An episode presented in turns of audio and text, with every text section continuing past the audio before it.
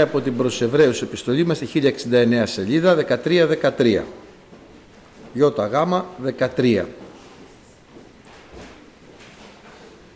Θα διαβάσουμε μέχρι το 17. Ας εξερχόμεθα λοιπόν προς Αυτόν έξω του στρατοπέδου των ονειδισμών αυτού φέροντες. Διότι δεν έχουμε εδώ πόλη διαμένουσα, αλλά τη μέλουσα επιζητούμεν. Δι' αυτού λοιπόν ας αναφέρουμε πάντοτε στον ειδών θυσίαν ενέσεως του τέστη καρπών χιλέων, ομολογούντων το όνομα αυτού. Την δε αγαθοποίαν και το μεταδοτικών μίλης μονείτε, διότι στη αυτά θυσίας ευαρεστείτε ο Θεός. Πείθεστε στους προεστώτες σας και υπακούετε, διότι αυτοί αγρυπνούσιν υπέρ των ψυχών σας, ως μέλλοντες να αποδώσω συλλόγων, δια να κάνουν τούτο με τα χαράς και μη στενάζοντες, διότι τούτο δεν σας ωφελεί. Δόξα τω Θεώ. Είχαμε λοιπόν μια μικρή επανάληψη, δει την προηγούμενη, τις προηγούμενες φορές μάλλον, για ε,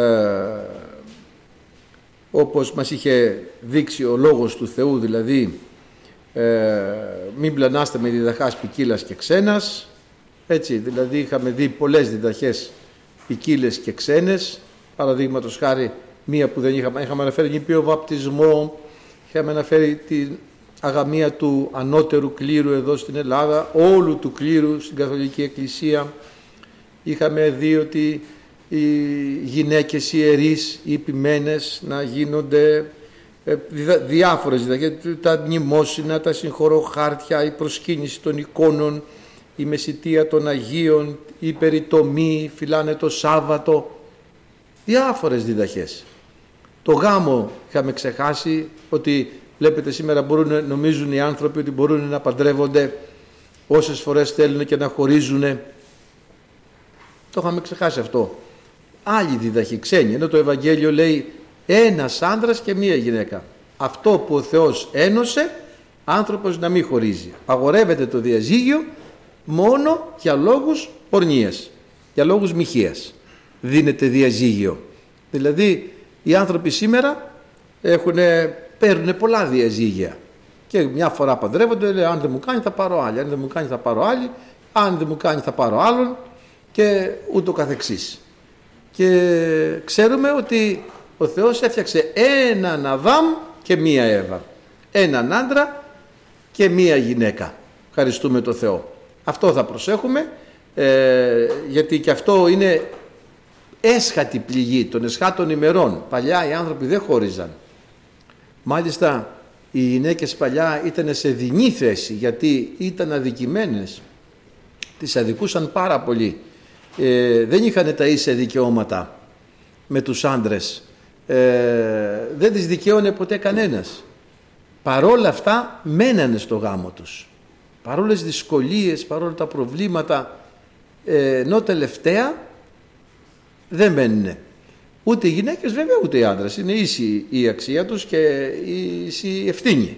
Δεν έχει κάποιος ε, μεγαλύτερη αξία από τον άλλον, αλλά θέλω να πω ότι η έσχατη καιρή είναι καιρή πονηρή. Ποικίλες και ξένες διδαχές.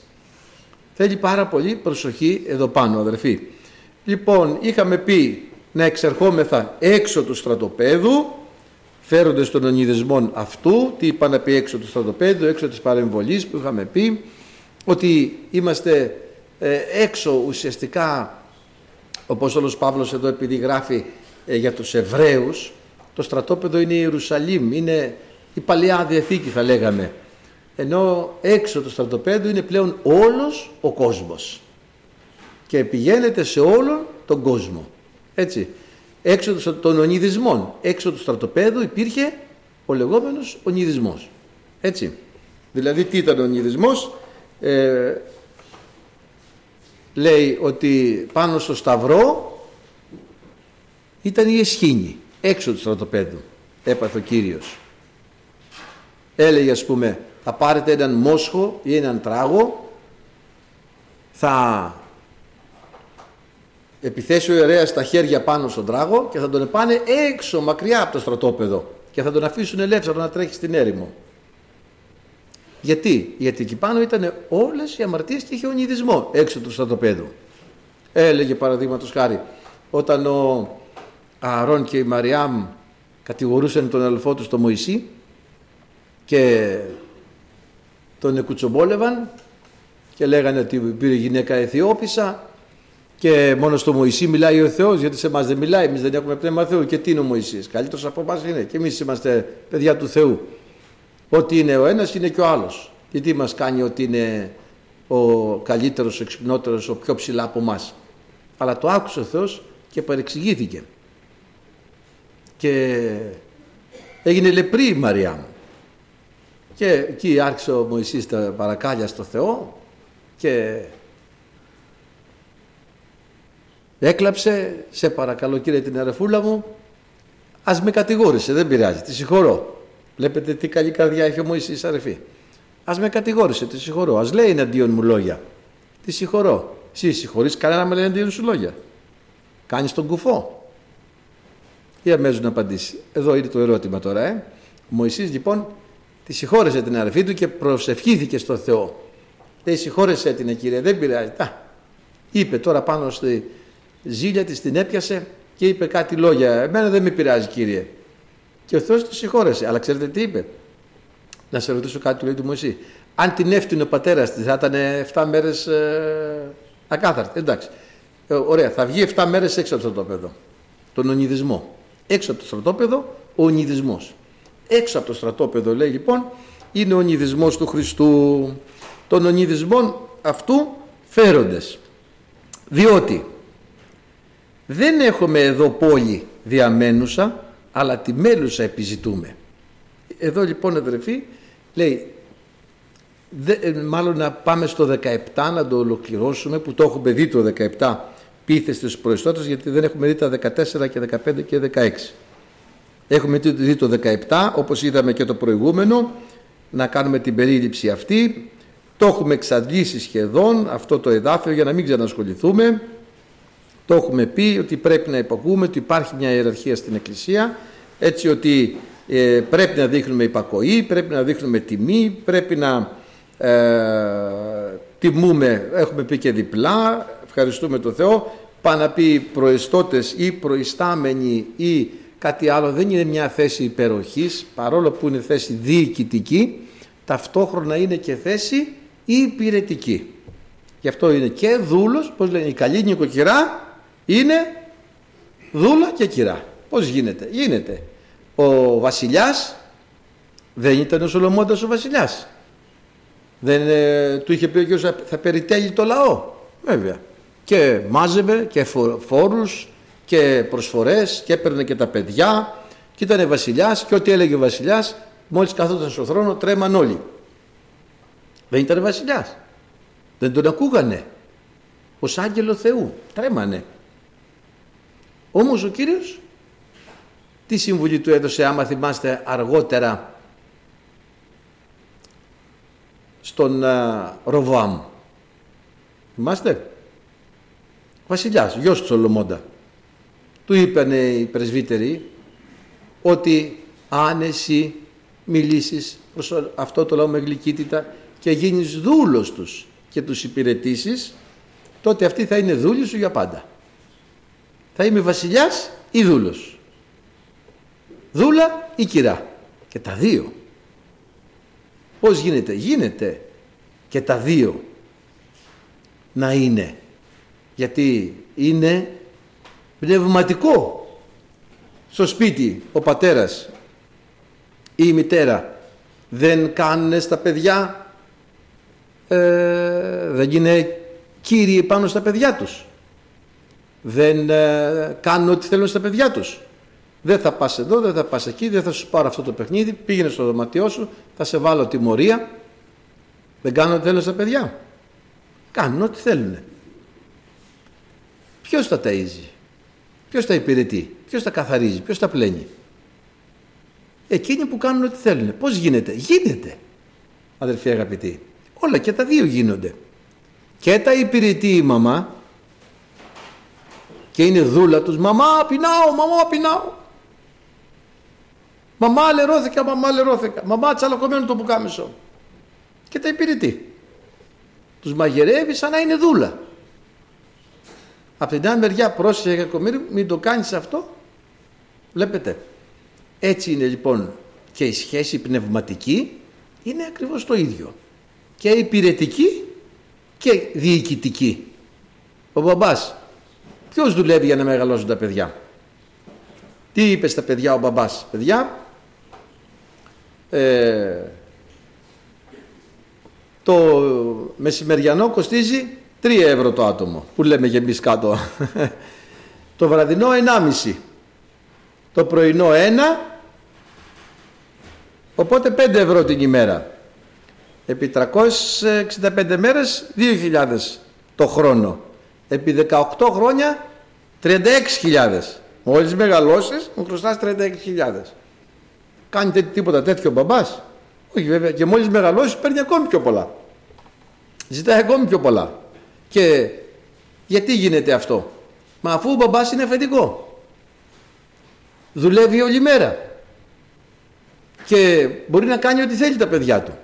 Παρόλα αυτά όμως δουλεύει για τα παιδιά του.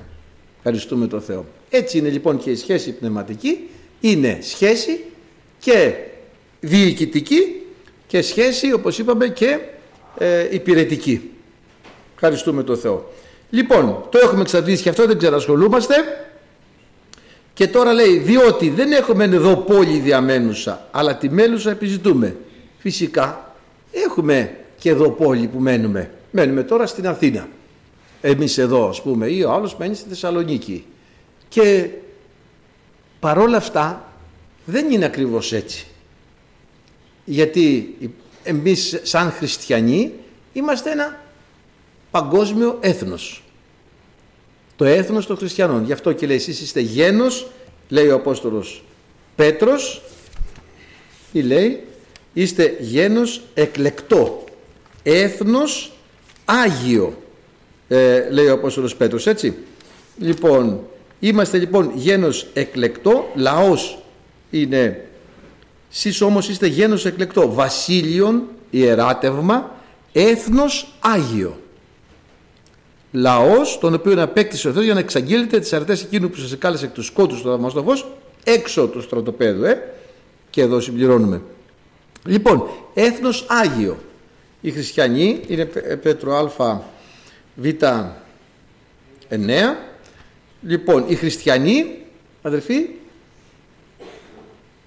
δεν είναι πολίτες αυτού του κόσμου ανήκουν στον, σε μια ιδεατή πόλη σε αυτόν τον κόσμο, στην παγκόσμια εδώ κοινότητα. Δεν έχουν έθνος. Μα δεν είμαστε Έλληνες. Είμαστε Έλληνες ως προς το γένος το σαρκικό, το γήινο. Δεν είναι ξέρω εγώ τα άλλα έθνη που κατάγονται ο καθένας. Ναι. Αλλά όταν αναγεννηθήκαμε λέει στον ψαλμό πι ζήτα άμα θα δούμε ψαλμός 77 87 ε, με συγχωρείτε.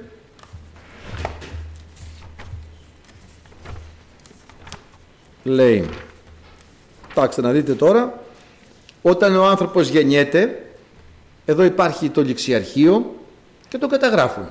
Και γράφουν πότε γεννήθηκε ο καθένας και γράφουν μάλιστα τώρα με μεγάλη λεπτομέρεια και την ώρα και όλα αυτά ε, ε, αδελφοί ότι καταγράφηκε ο άνθρωπος που γεννήθηκε. Ο Κύριος λέει ότι αν κάποιος δεν ξαναγεννηθεί δεν μπορεί να μπει στη Βασιλεία των Ουρανών. Είπαμε πώς ξαναγέννιεται ο άνθρωπος. Όταν ο Λόγος του Θεού και το Πνεύμα του Άγιο επιδράσουν στην καρδιά του και τον κάνει καινούριο κτίσμα γεννηθεί ο Χριστός μέσα στην καρδιά του. Τότε λοιπόν αγαπητοί λέει εδώ ο Πιζίτα Ψαλμός 554 σελίδα το θεμέλιο αυτού είναι η όρητα Άγια.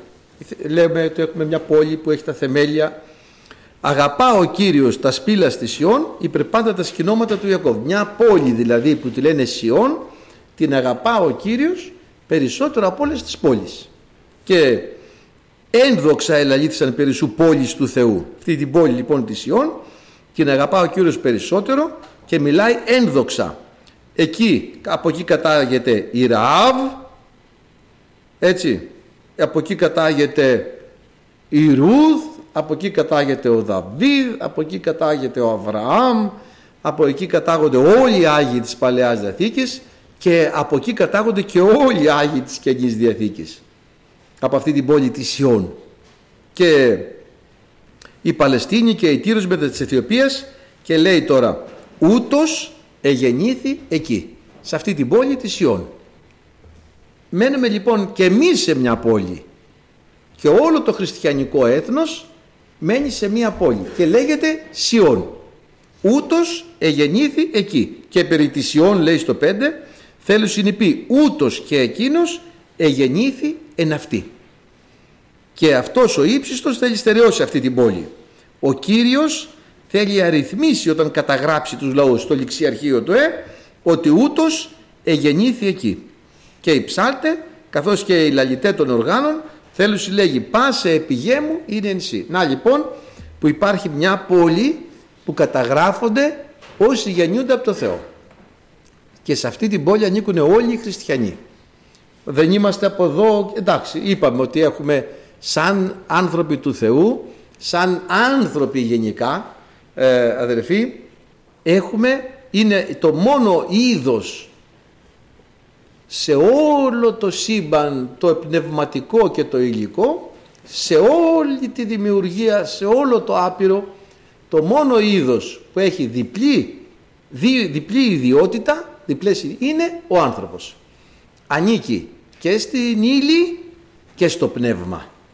Και στη σάρκα και στο πνεύμα ο άνθρωπος σαν λοιπόν σαρκικοί άνθρωποι γεννηθήκαμε από τον πατέρα μας και από τη μητέρα μας και καταγραφήκαμε στην πόλη που γεννηθήκαμε.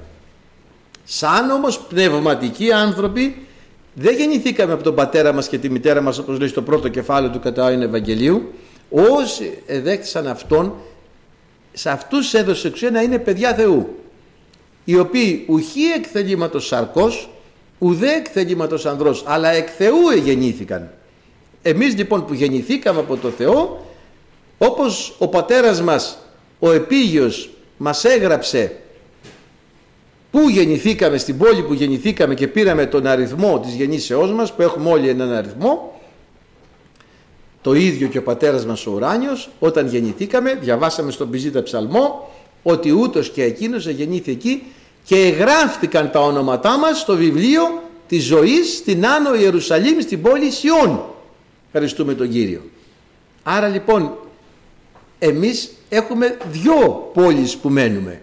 Μία πόλη ως άνθρωποι αυτού του κόσμου και μία πόλη ως πνευματικοί άνθρωποι.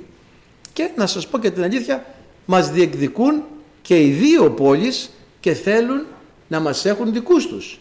Και αυτή η, η γήινη πόλη και η ουράνια πόλη. Γι' αυτό και βλέπετε υπάρχει μια μεγάλη μάχη να μας κρατήσουν. Ο κόσμος θέλει να μας κρατήσει και μας προσφέρει ό,τι πολύτιμο έχει και ο Χριστός θέλει να μας κρατήσει και μας, ο Θεός να μας κρατήσει και μας προσφέρει ό,τι πιο πολύτιμο έχει. Ο κόσμος μας θέλει για τον εαυτό του και ο Θεός μας θέλει για τον εαυτό του. Και εμείς πρέπει να αποφασίσουμε με ποιον θα πάμε και ποιον θα αφήσουμε. Λοιπόν, και πρέπει αδερφοί αγαπητοί τώρα θέλουμε να φύγουμε όπως ο Παύλος προς Φιλιππισίους επιστολή θέλω να αναχωρήσω να είμαι με τον Χριστό αλλά με τραβάνε οι υποχρεώσεις μου κάτω. Και είναι αναγκαιότερο για σας να μείνω εδώ και κάπου μου στείλανε τώρα ένα σκίτσο αυτές τις μέρες να είναι ένας ασθενής στο κρεβάτι να έχει βγει η ψυχή του όπως είναι ξάπλα στο κρεβάτι ξάπλα και η ψυχή του βγαίνει προς τα πάνω αλλά δεμένη με ένα σκηνή η ψυχή του κρατάει στο σώμα και από κάτω οι γιατροί απεινίδωτες, μαλάξεις, το φιλί της ζωής να μην φύγει η ψυχή. Τη δένουνε. Η ψυχή θέλει να φύγει, οι άλλοι την τραβάνε κάτω. Οι γιατροί παλεύουν, πασχίζουν, να τον σώσουμε, να τον σώσουμε. Δεν ξέρω αν θα σωθεί, αν θα μείνει, αν θα φύγει και θα σωθεί. Βλέπετε, βέβαια οι γιατροί καλά κάνουν και έτσι πρέπει να κάνουν. Έτσι δεν είναι τη δουλειά τους και αυτή είναι να κρατήσουν στη ζωή. Όμως θέλω να πω τη μάχη που γίνεται. Η ψυχή θέλει να πάει πάνω, οι άνθρωποι την κρατάνε κάτω. Γρήγορα τρέξτε, τρέξτε, δέκα γιατροί πάνω. Δεν αφήνουν την ψυχή να φύγει. και όμως δεν υπάρχει περίπτωση κάποια στιγμή θα φύγει η ψυχή. Αφού φύγει η ψυχή αδερφή, τι λέει εδώ, ε, δεν έχουμε εδώ πόλη διαμένουσα, θα πάει να βρεθεί, να χτυπήσει μια πόρτα εκεί, να το ανοίξουν. Κύριε, Κύριε, άνοιξε εσύ μας. Και εδώ θα είναι είτε η ευλογία είτε η κατάρα. Αν ο άνθρωπος είχε καταγραφεί σε αυτή την πόλη, αν δεν είχε αρνηθεί την υπηκότητα, την πνευματική, την πνευματική υπηκότητα, να λέγεται παιδί Θεού. Θα το ανοίξουνε και θα μπει σε αυτή την πόλη, την απερίγραπτη πόλη, τη λαμπερή πόλη, την υπέροχη πόλη. Δεν θα πάνε όλοι σε αυτή την πόλη, θα πάνε μάλλον λίγοι. Πολλοί κλητοί και κλειμένοι, λίγοι εκλεκτοί. Δεν θα πάνε όλοι, αλλά εκείνοι που γεννήθηκαν αφού έχει καταγράψει ο Κύριος τους λαούς, όπως διαβάσαμε στο 87ο ψαλμό. Θα φροντίσουμε από τώρα λοιπόν να έχουμε διαβατήριο που θα είναι σφραγισμένο σε εκείνη την πόλη, από τον αρχηγό εκείνης της πόλης, από τον κυβερνήτη εκείνης της πόλης. Και θα έχει υπογραφεί από τον κυβερνήτη εκείνης της πόλης. Πώς λέγεται εκείνη η πόλη; Άνω η Ιερουσαλήμ. Ποιος τον κυβερνάει; Το αρνείο. Με τι υπογράφει; Με το αίμα του. Κανένας δεν θα μπει σε εκείνη την πόλη εάν δεν έχει την υπογραφή του αίματος. Κανένας που δεν θα πληθεί με το αίμα του Χριστού δεν θα μπει. Έτσι λοιπόν από τώρα φροντίζουμε να έχουμε υπογεγραμμένο το διαβατήριο. Όπως όλα τα διαβατήρια λήγουν και όλη την ώρα για να πάμε στο εξωτερικό πληρώνουμε, εγώ πολλές φορές έχω πληρώσει, 70 ευρώ. Φωτογραφία, μάλιστα την τελευταία φορά που πήγα, ευτυχώς πήγα και έβγαλα ε, καινούρια φωτογραφία γιατί μόλις με είδε, δεν ξέρω πώς με είδε, μου λέει τι φωτογραφίες είναι αυτές; Είναι πρόσφατες, λέω ζεστές, από το μηχάνημα έρχομαι. Σίγουρα μου λέει, λέω ναι. Πρέπει να ανανεώνω δηλαδή και τη φωτογραφία στο διαβατήριο. Πρέπει να επιβεβαιώνονται τα στοιχεία μου ότι παραμένω αυτός που λένε ότι είμαι. Το ερευνά η αστυνομία είναι αυτός και παίρνει τώρα βιομετρικά στοιχεία, την απόσταση από το μάτι στη μύτη, από το σαγόνι στο αυτή, ξέρω εγώ τι παίρνουν και λέει με βιομετρικά στοιχεία. Και όταν είχα πάει στην Αμερική, ε, ε, είχα δώσει το διαβατήριο και τσίκι τσίκι τσίκι τσίκι τσίκι αυτός τι θες εδώ γιατί ήρθες, δεν ήξερα καλά αγγλικά, ε, visit ε, my cousin και τέτοια, έλεγα διάφορα. Τέλος πάντων και αδερφή, μου, μου έκανε εντύπωση τι τσίκι τσίκι χτύπαγε και τι έβλεπε στο κομπιούτερ αυτός. Λέω θα δω κι εγώ και αν με μαλώσει δεν πειράζει. Και κάνω και σκύβω και κοίταζα κι εγώ να δω τι βλέπει. Και τι έβλεπε, τράβαγε γραμμή από τη μύτη στο πηγούνι, από τη μύτη στο αυτή, από τη μύτη στο πέτρο, για να δει αν ακριβώς είμαι εγώ.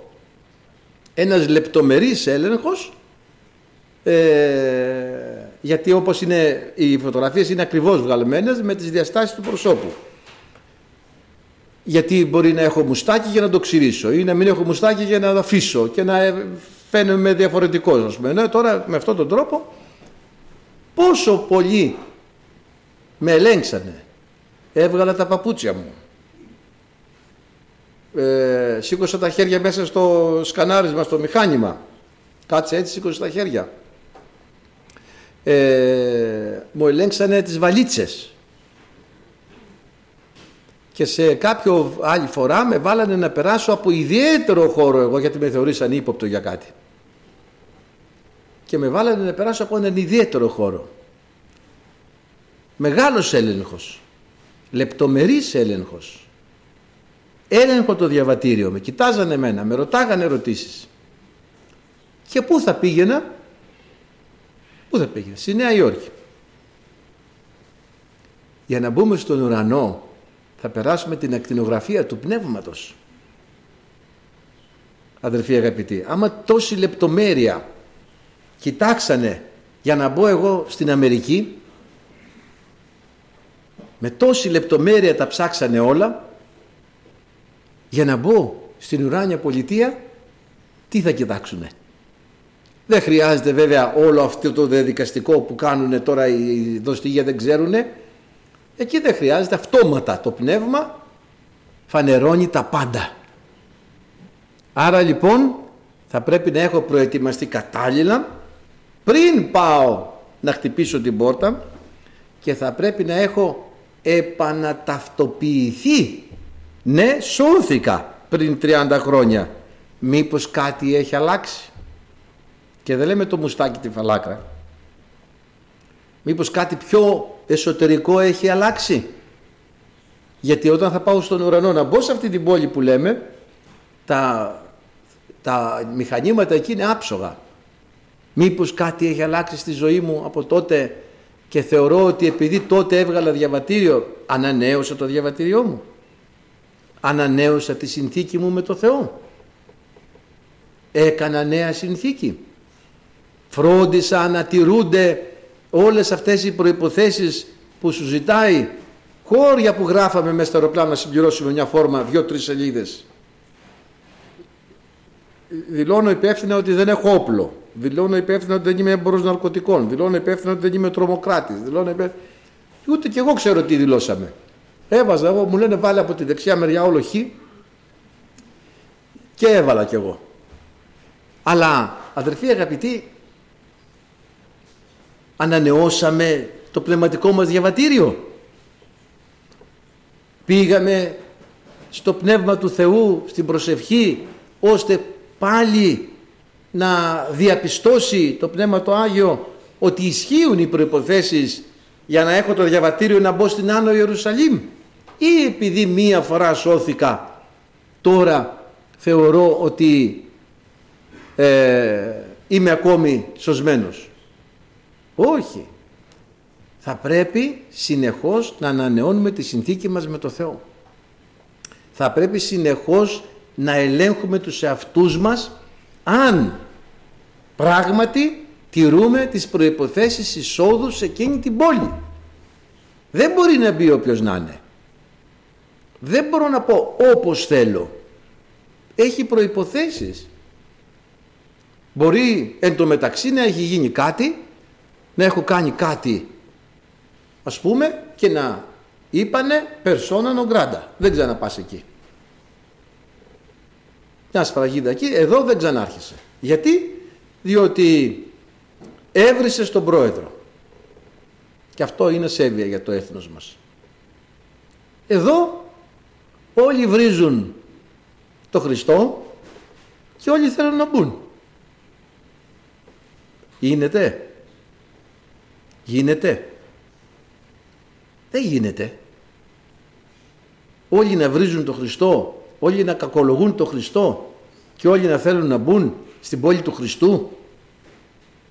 Πώς θα γίνει αφού τον βρίζεις. Αφού δεν τον πιστεύεις. Αφού δεν κάνεις το θέλημά του. Αφού το ένα, αφού το άλλο, αφού αμαρτάνεις. Αφού δεν μετανοείς. Πώς θα μπεις σε αυτή την πόλη. Εκεί αρχηγός είναι ο Χριστός. Αρχηγός και τελειωτής της πίστεως.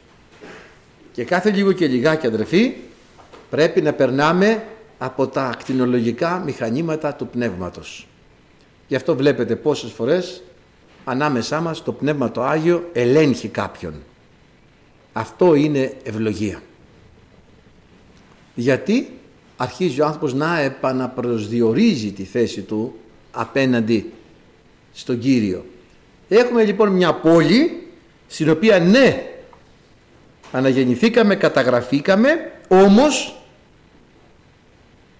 είναι εν δυνάμει αυτά, δεν είναι τελειωμένα δεν, έχουν δεν έχει τελειώσει ακόμη θα πάμε σε εκείνη την πόλη ναι μας δένουν με σκηνιά ναι απεινιδωτές, ναι οξυγόνα ναι καινούριε βαλβίδες, ναι καινούργια πιστόνια, ναι ξέρω εγώ τι άλλο βάζουν εκεί πέρα καινούρια Ωστόσο ό,τι και να κάνει το, το σκηνή κάποια στιγμή θα ακοπεί. Ό,τι και να κάνουν οι άνθρωποι. Θα κοπεί το σκηνή και θα φύγει η ψυχή. Λοιπόν, έτσι θα πάμε να χτυπήσουμε εκεί. Σε αυτή την πόλη. Τι λέει αδερφοί αγαπητοί εδώ, ο, ε, εδώ στο, σε αυτή την πόλη; Ε, λέει ότι έχει τα θεμέλια και τις οποίες τεχνίτης και δημιουργός είναι ο ίδιος ο Θεός. Πας 20 έχουμε διαβάσει εδώ κατασκευάζεται υπότινος, ο δε κατασκευάσας τα πάντα είναι ο Θεός, λέει εδώ στην προς που διαβάσαμε, στο γάμα κεφάλαιο. Και πράγματι, αδερφοί αγαπητοί, για να φανερώσουμε ότι πράγματι ανήκουμε σε εκείνη την πόλη, πράγματι θέλουμε να πάμε σε εκείνη την πόλη, δεν μπορούν οι καταστάσεις που βιώνουμε να είναι ίσιες. Δηλαδή δεν μπορώ να έχω αφιερώσει ίδια πράγματα για αυτόν τον κόσμο, ίδια για, το, για τον άλλο κόσμο. Τότε η ζυγαριά θα λέγαμε είναι στη μέση και δεν πας πουθενά. Δεν μπορεί να έχω μεγαλύτερη έμφαση στη ζωή μου να δίνω σε αυτόν τον κόσμο και λιγότερη στον άλλο κόσμο. Δεν μπορεί να εργάζομαι 18 ώρες την ημέρα για αυτή τη γη και 5 λεπτά για τον ουρανό. Τότε είναι αλλιώς. Θα πρέπει να φανερώνουμε ότι επιθυμούμε να πάμε εκεί. Και τι λέει όπως τα μένω πίσω λησμονών στα έμπροστα είναι επεκτηνόμενος. Τρέχω για το βραβείο της Άνω Πόλης, της Άνω Πλήσεως. Ευχαριστούμε το Θεό. Με πολλούς τρόπους λοιπόν φανερώνουμε και είχαμε τώρα έναν άνθρωπο ο οποίος μας δίνει ένα ωραίο παράδειγμα. Πάμπλουτος, όταν λέμε πάμπλουτος ήταν πάμπλουτος, ήταν αρχηγός, ήταν πατριάρχης και να φανταστείτε εξόπλιζε στρατό και νίκησε το Χοδολογομόρ, το βασιλιά. Αυτός ο άνθρωπος, πάμπλουτος.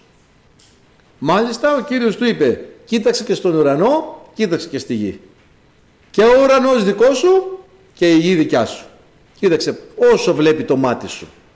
Είναι όλα δικά σου. Και είχε πλούτη πολλά.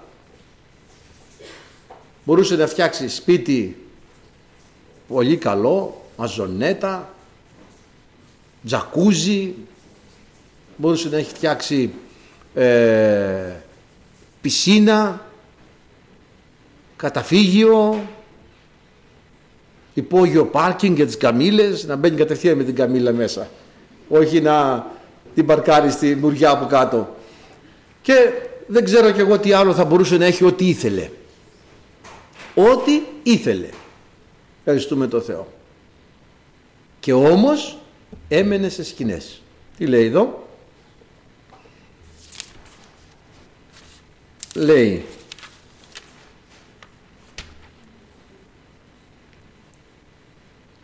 διαπίστεως παρόκησε στη γη της επαγγελίας ως ξένοι κατοικήσας εν σκηνές με τα Ισαάκ και Ιακώβ των συμπληρονόμων της αυτής επαγγελίας. Και ο Ισαάκ και ο Ιακώβ τα ίδια. Γιατί είχαν την ίδια επαγγελία και το ίδιο όραμα. Να πάνε στην πόλη που έχει τα θεμέλια της οποίας τεχνίτης και δημιουργός είναι ο Θεός. Γιατί μείνανε σε σκηνές; Για να τονίσουν την προσωρινότητα αυτού του κόσμου. Δεν μπορούμε να ρίξουμε θεμέλια σε αυτόν τον κόσμο δεν μπορούμε να επενδύουμε συνέχεια σε αυτόν τον κόσμο. Δεν μπορούμε να επενδύουμε συνέχεια σε αυτή τη γη. Πώς θα κερδίσω, πώς θα πουλήσω, πώς θα αυξήσω, πώς θα πλουτίσω, πώς θα δοξαστώ, πώς θα κάνω τα πάντα, θα κερδίσω όλο τον κόσμο. Όχι, ο Αβραάμ δεν το έκανε αυτό. Όλα δικά του ήταν, αλλά σαν να μην ήταν. Στις σκηνές κατοικούσε. Και το ίδιο και ο Κύριος. Πού μένεις,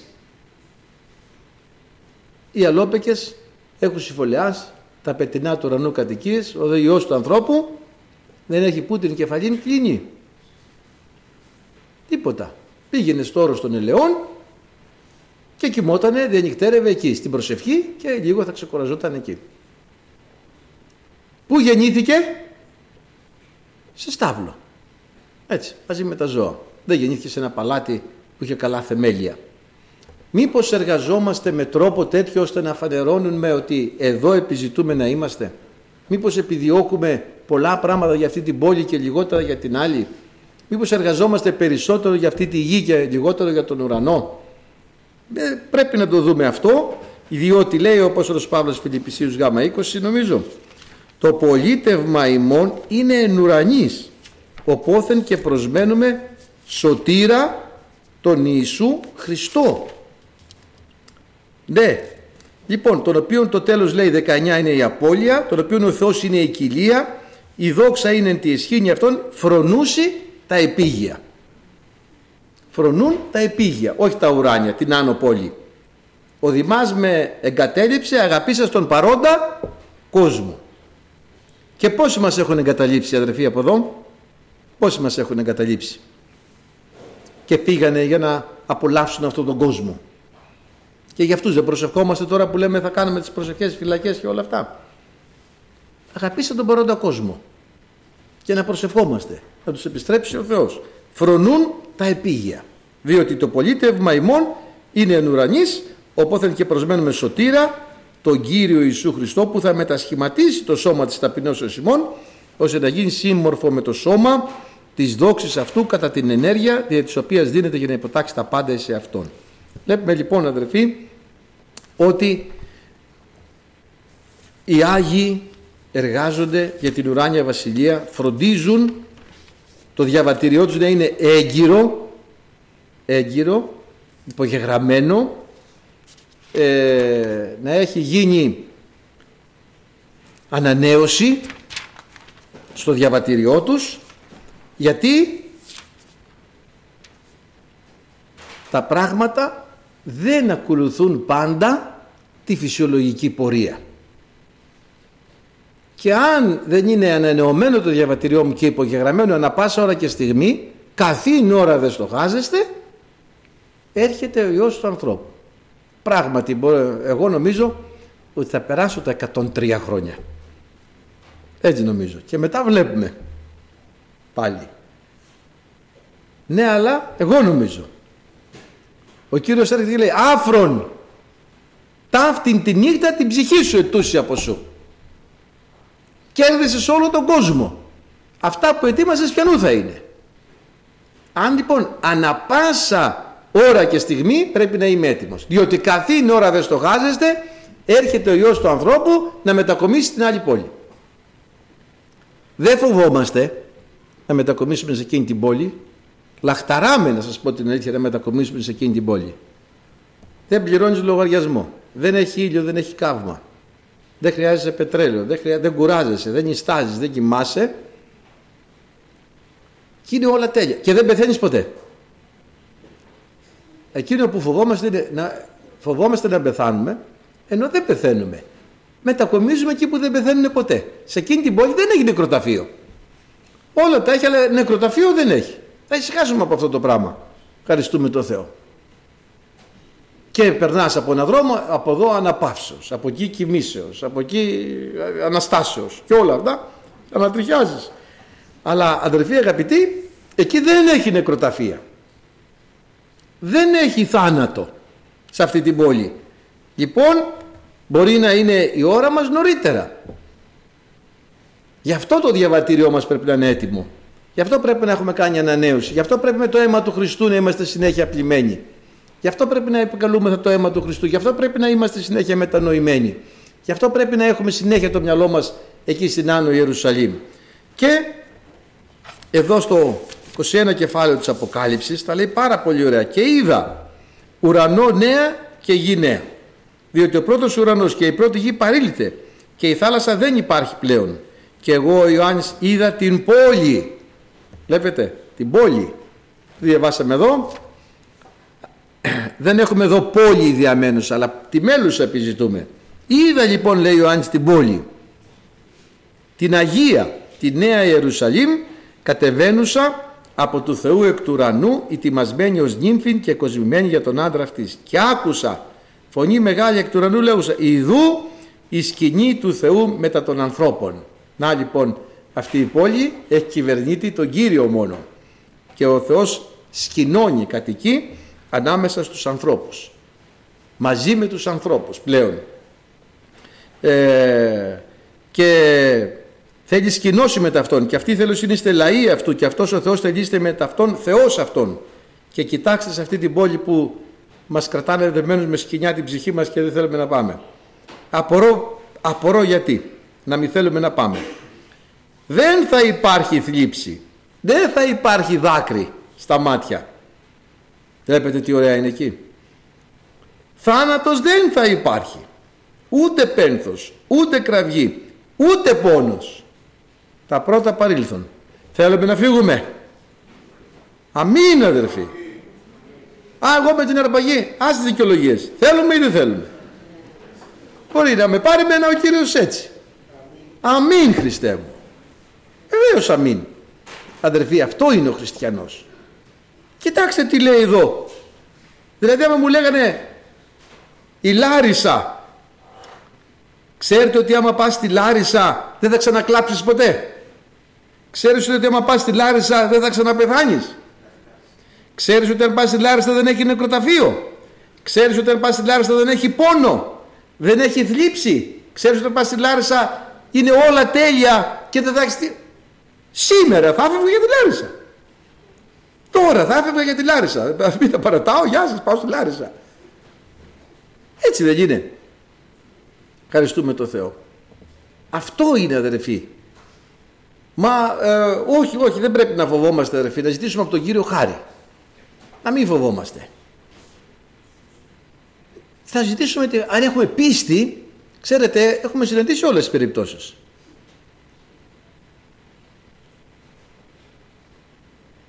Λέει ένας, πολύ καλός άνθρωπος και πιστός, στη σύζυγό του, Αγγελική, έλα σε φιλήσω γιατί θα φύγω.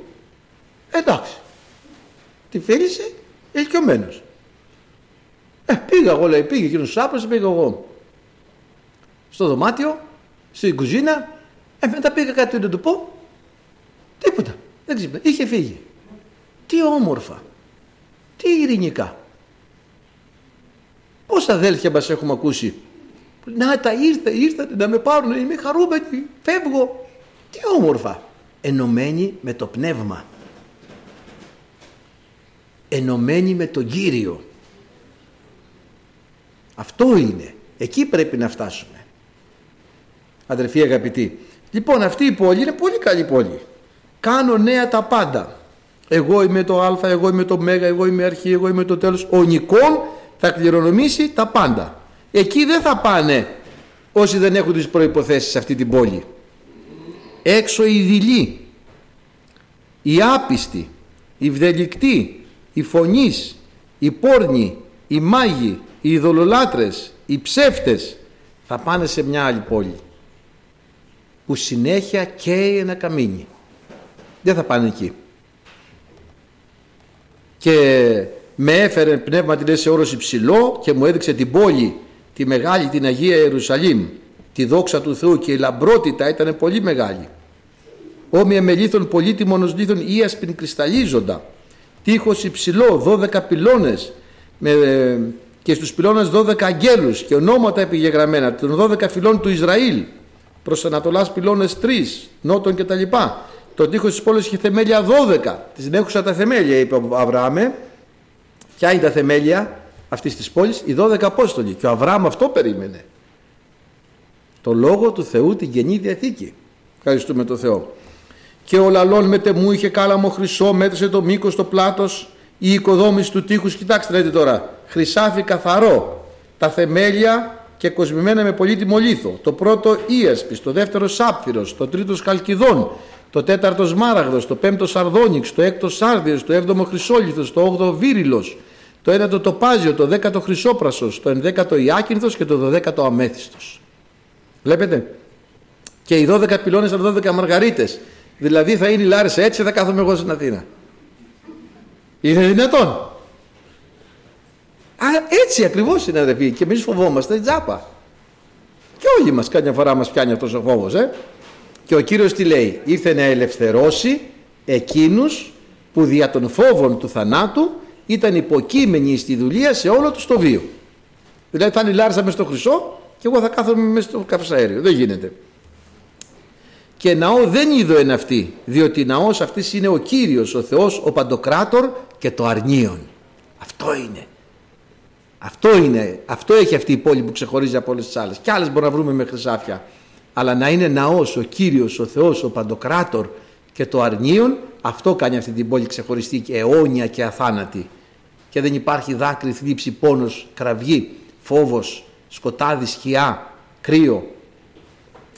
Λοιπόν, η πόλη αυτή που διαβάσαμε πριν δεν έχει ανάγκη από τον ήλιο ούτε από το φεγγάρι να τη φωτίζουν γιατί η δόξα του Θεού τη φώτισε και ο λίχνος είναι το αρνίον και προσέξτε τώρα τι είχαμε πει ότι είχαμε πει γεννιόμαστε και έχουμε διπλή καταγραφή μόλις σε ένα άλλο έθνος αυτό πώς το είπαμε το έθνος; Άγιο καταγραφόμαστε εκεί όταν ξαναγεννηθούμε Πώς το λέει εδώ αυτό το έθνος;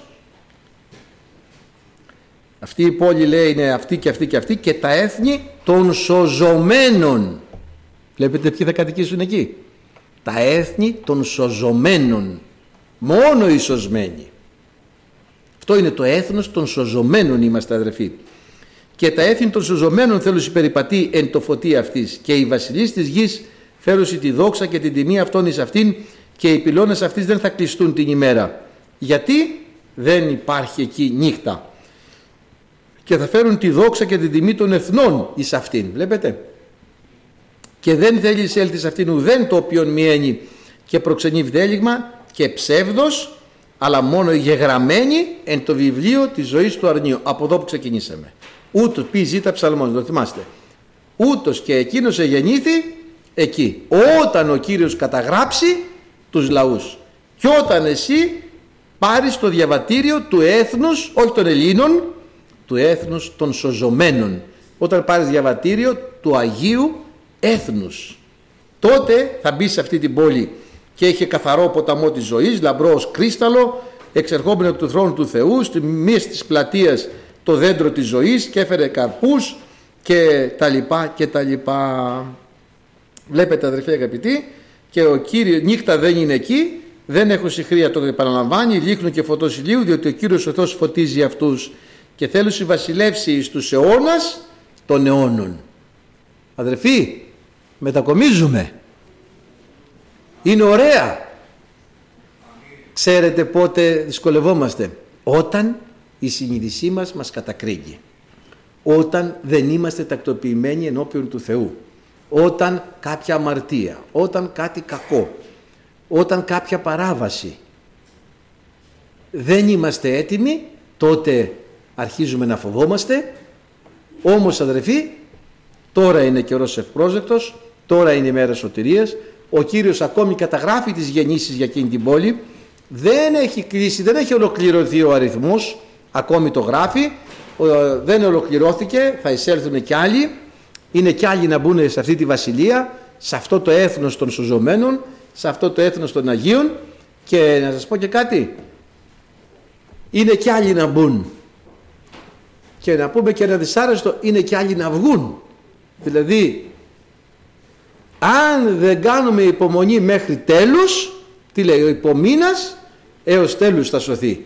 Γι' αυτό αδελφοί μου, υπομονή, ο Κύριος έρχεται και θα μετακομίσουμε σε αυτή την Άνω Ιερουσαλήμ, την ευλογημένη αυτή πόλη και εκεί πλέον έχουμε περάσει αλλού και θα είμαστε για πάντα μαζί με τον Χριστό τον Κυριό μας. Αμήν.